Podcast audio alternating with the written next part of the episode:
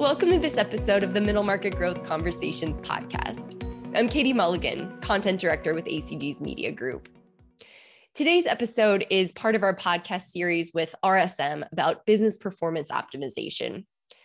In the 4 episodes of the series, we'll look at cybersecurity, information technology, finance, and human capital, and talk about trends in each of these areas and way to optimize those functions. The series is sponsored by RSM, a leading audit, tax, and consulting firm focused on the middle market.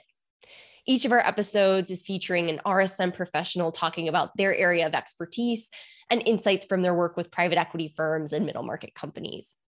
Today, I'm joined by my guest, Mike Banks, Director of Technology Consulting in the Infrastructure Complex Delivery M&A Group at RSM, who's here to talk about IT. Mike, thanks for joining me. Thank you. So the pandemic seemed to really be this kind of wake-up call for business leaders as far as technology goes. They all of a sudden, needed a way to keep their staff working remotely. They needed to reach customers when they weren't in person, and on and on. That's obviously my very non-technical perspective. So I'm interested to hear from you as an IT insider about which developments from the past 2 years that you'd say have had the biggest impact on the IT function for mid-sized companies. Sure. As you mentioned, the increase in remote workers definitely led to many more businesses having the capability for remote work. Many mid-sized businesses did not have widespread capability for that before the pandemic. So that was a big change. But in addition to that, I'd say really moving towards services-based architecture, software as a service systems was a really big shift. It really lends itself well to remote workers. Versus having an on-premise infrastructure and services and applications that are that you'd have to connect to to your office to access. And I think again that software as a service is kind of like the next step beyond cloud-based architecture. Another thing is definitely outsourcing, especially with outsourcing security, managed security service providers, managed SOCs. And with mid-sized businesses being more targeted by bad actors nowadays, that's become very important. And so what have some of these changes meant for mid-sized companies, right? Like they're having to adopt these new types of systems that you mentioned, switching to software as a service model.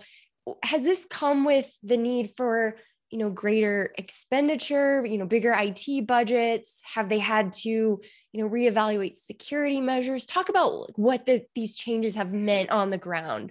So first thing is IT staffing looks a lot different in that model than it did in the past. It's a much different skill set that we're staffing for. IT budgeting is a lot different. IT budgets are a lot different than they were with the traditional infrastructure.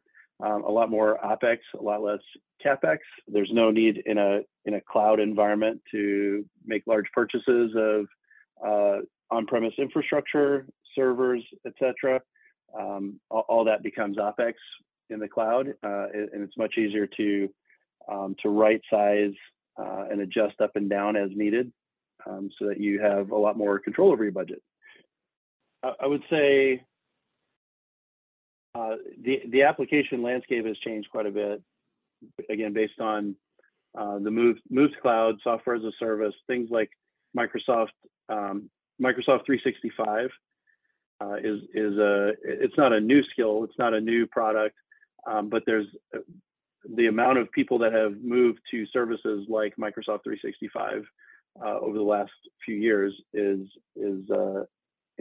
immense. So. People who have been employed by a company for a long time are either have to change those skill sets or those companies have to hire new talent. I have a client in the Midwest. They have super great retention of their employees. They have employees that have been there for 20 or 30 years. That's fantastic. I mean, they must be a great company to work for. But really, that causes problems when technology was fairly consistent for a number of years. And had kind of minor changes here and there, but what we've seen recently is more of a wholesale change in the way IT infrastructure and IT applications work. And businesses need to understand the impacts of cybersecurity. Really, these, cybersecurity is a lot different in an environment where you're talking about software as a service or cloud infrastructure. There's no longer a front door that you can lock to keep people out, right? It's out there. It's out there in the world. It's on the internet. It's accessible to a lot of people, especially with software as a service. So that's something that people need to be definitely aware of. And you brought up cybersecurity. I spoke with your RSM colleague, Malia Mason, for the cybersecurity episode of this series. And one thing that she talked a lot about was the talent gap in cybersecurity and people leaving the field. Are you seeing similar trends within IT staffing? Yeah, absolutely. That's huge, especially this year.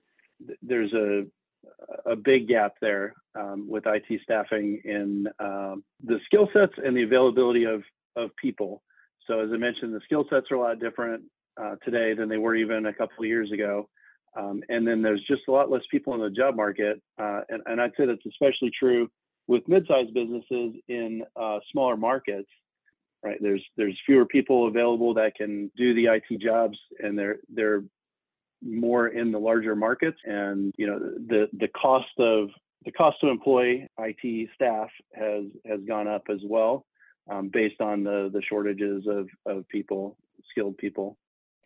I'm interested too in the factors that go into the decision of whether to outsource services or bring them in-house. Can you talk about that and some of the considerations for mid-sized businesses as they weigh that choice? Sure, absolutely. Managed service provider outsourcing is very common in mid-sized businesses, especially after a transaction. A lot of mid-sized privately owned businesses insource their IT and have a lot of older technologies in place. When I see a transaction, when a PE firm buys a privately held company, a lot of times there's that wholesale change in the technology, the move to cloud, and when that happens, the skills that they have in-house are typically not up to the task of managing the new technologies. So it makes managed service provider outsourcing a pretty easy choice. Typically what we see with managed service provider outsourcing or MSP outsourcing is they'll outsource service desk and end user support components, and typically like a monitoring and managing of infrastructure. But we also commonly see project outsourcing, and there's been a huge growth in the managed security service provider space. I'd say when you're looking at what the considerations are, again, we talked about the skills and the staffing, but also for outsourcing, costs for middle market companies is typically lower to outsource than to insource. Again, based on the lack of skills, especially in smaller markets, and the cost that it would take to employ those people. Whereas the kind of cost is spread across obviously multiple companies if you do outsource. Another consideration would be geography. If you have a lot of smaller locations versus having one large location, it's going to be much harder to staff those small locations. Considerations that might cause you to go the other direction would be things like if you have specialized applications that there's not a lot of skills out in the market for, like manufacturing applications, things in the oil and gas industry or chemical manufacturing. Those skills aren't as widespread in managed service provider spaces. Or if you have proprietary information like life sciences, you might want to keep that in-house just to kind of keep your arms around the spread of that knowledge. And I would imagine that insource outsource question is going to be on the mind of a buyer in an M&A transaction as they think about, what steps to take with the business after they acquire it.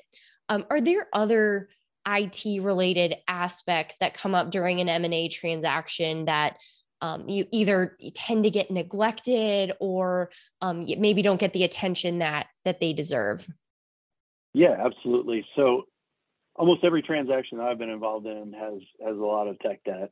Technical debt happens when companies do not have a hardware lifecycle program, and they're not managing their technology to keep it up to date. Where you end up is you have older systems that either don't have the security features of modern systems or do not have the ability to accept updates to the current system. Those situations can cause security concerns. Essentially, technical debt will end up costing a buyer more money in technology than they had potentially planned on.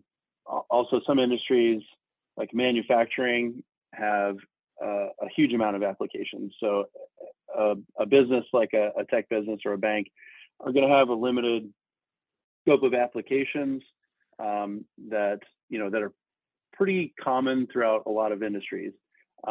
They'd be names that you recognize, but manufacturing or oil and gas type business, there's just so many applications. You could have 100 or more applications that are in scope in a transaction. One other thing that I would mention is shadow IT.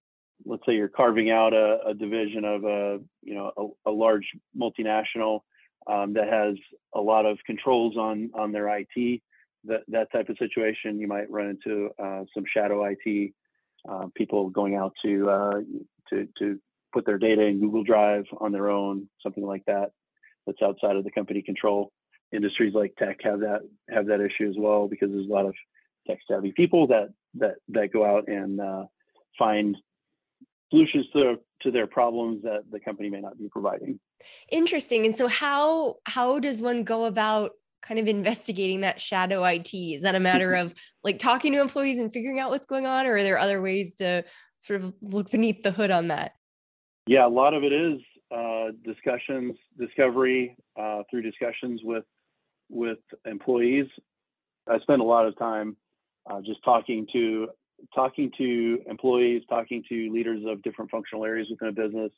And that is one of the things that we often uncover is the shadow IT.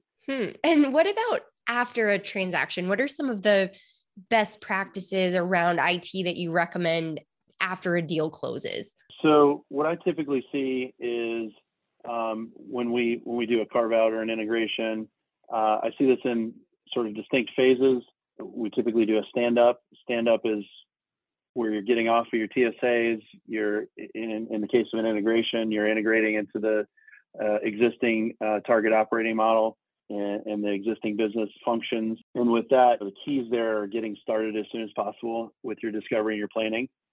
Some TSAs out there allow for an incremental exit, so you can exit portions of the TSA sooner than others, right? And a lot of them have financial benefits for exiting the TSAs before the end of the TSA period. So that's really what we focus on. We focus on a fast and functional, what I call a fast and functional IT environment. Our fast and functional goals are to create infrastructure solutions that are based on leading practices, industry standards, vendor reference architectures, and focused on a cloud-first strategy according to the policies of the company that we're working with. After we do a stand-up, there's typically a period of stabilization, let things bake in, and then we move into optimization. Optimization is where things like advanced security come into play, enabling advanced security features, business continuity planning, and disaster recovery planning, overall process improvement, and then looking at right sizing after you do a stand-up. When we enable cloud services, like Azure or AWS, we typically enable them with pay-as-you-go pricing. And that's very typical with implementations across any situation that's not specific to a carve-out or an integration. And after you do something like that, you can go back and look at either Azure or AWS has built-in calculators that help you determine cost-saving opportunities with things like reserved instances, where you pay for some compute power ahead of time, like you pay in increments of a year or 6 months or 3 years or whatever it is. And that can save you some money over the long run. And that's something that should definitely be taken into consideration after you complete a stand-up after a transaction. And you said something I want to come back to. You mentioned a cloud-first strategy, and cloud is something that I feel like, especially over the last couple of years, we hear so much about. It's come up multiple times throughout our conversation here today. I wonder where the cloud trend, for lack of a better word, where that goes from here for mid-sized businesses. Is it just a matter of more companies, you know, transitioning their physical systems to cloud-based technology, or is it that most have already started this process and it's the continuation of that migration? That depends on where the business is and really in their ownership structure. So most middle market businesses that I've come across that are privately owned are still heavily on-premise, not as much in the cloud. They have some of the typical services in the cloud like email, but the majority of their systems and applications are on-premise. And then when those companies are acquired, they typically do go to the cloud. And that is that's I'd say best practice, but also the preference of pretty much every PE firm out there. Larger companies, in the case of a carve-out, let's say, those companies are typically already in the cloud. And so we're basically switching like for like in the case of a carve-out. So again, the two situations, if it's a privately owned company that's been acquired, there's probably a lot of tech debt and there's probably a lot of on-premise, non-cloud solutions in place. Earlier, I mentioned services-based architecture, and that's kind of a SaaS-first focus. And that's, I'd say, one step beyond cloud-first. So SaaS-based applications and, you know, ensuring that you put the right security features around that, including single sign-on, so that the company owns the identity and doesn't allow the service provider or the SaaS provider to own and manage the identity. That's important. Multi-factor authentication, things like that, are important in a SaaS environment. And if you do that, you know, then that SaaS type infrastructure is just as or more secure than a traditional infrastructure. And what do you mean when you say own the identity? Okay, good question. So let's say you you log into an application like Facebook, right? If Facebook has you log in as your email address and a password. That email address and password is stored in Facebook's database of user records. In the case where the company manages the identity through a single sign-on provider, the single sign-on provider is the database of record for the account information, and there's really just a reference in the SaaS provider's system that points back to that single sign-on identity management system. That way, you have control over the identity management. So if, let's say, one of your employees leaves and that employee has access to key systems, including, let's say, 3 SaaS providers. If that identity was managed by each provider individually, you would have to go to each system or contact each provider to remove access for that employee, former employee, from that system.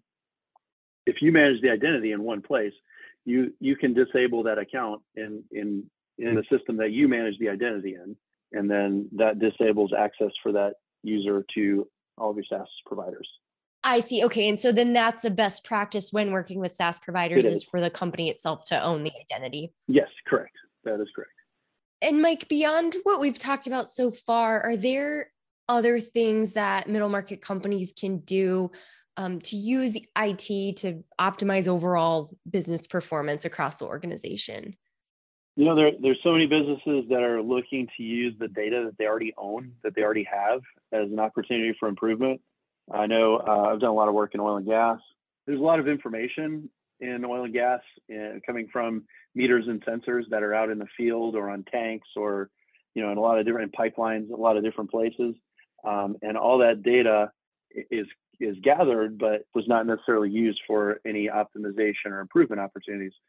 Since the downturn in I think it was 2009, when oil and gas companies lost a lot of employees, they had to really find some areas for improvement in production, not just in IT. So this was a case where IT was an enabler for the business. I had a client that basically put in a a wireless network that spread over miles and miles of West Texas, where there was no connectivity, so they could feed all that information from those flow meters and sensors and different things back into their central systems in their data center, so that they could crunch the numbers and use data analytics to improve processes. So it sounds like the oil and gas sector kind of came to that out of necessity and survival. Are there other industries where you've noticed, a discrepancy in terms of the level of attention, focus, or spending on IT? Either some industries that are doing a lot of that, or others that maybe have kind of neglected their IT function. Overall, as an industry, kind of industrials and specifically manufacturing, construction, things like that have a much lower IT spend than other industries. They have thinner margins. They don't want to spend their money on IT. They don't look at IT as an enabler. They look at IT as more of an expense. But some are breaking that trend and see the importance of again, the data analytics. I have a chemical manufacturing client that is looking to use data analytics to optimize the input of raw materials into their recipes for their final products, so that they can optimize the use of those raw materials and reduce waste overall. And another example would be, there's motors that have sensors in them that can report maintenance requirements before they break down, so they can save companies downtime in manufacturing, for example. So it sounds like almost, there's data available. It's a matter of making the commitment to harness it. And that, of course, takes investment and budget dollars. It does. And, I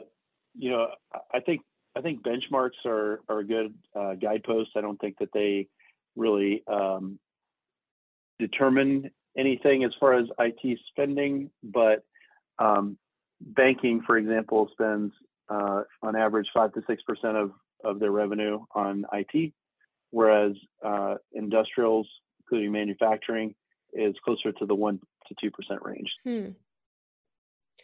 So we've covered a lot of ground here today, but I want to end, Mike, by asking if in addition to what we've already talked about, if there's any other trends you're watching within the IT space that you expect to impact businesses in 2022 that investors or operators should be aware of?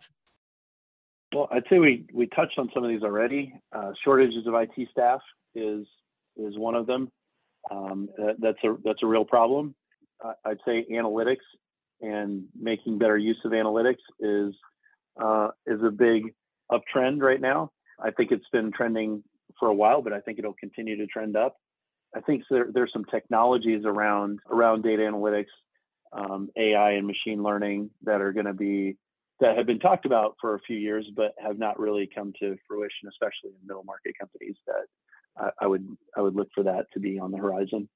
All right. Well, we'll wrap things up there. Mike, thank you so much for joining me on the podcast. Absolutely. Thank you, Katie, for having me.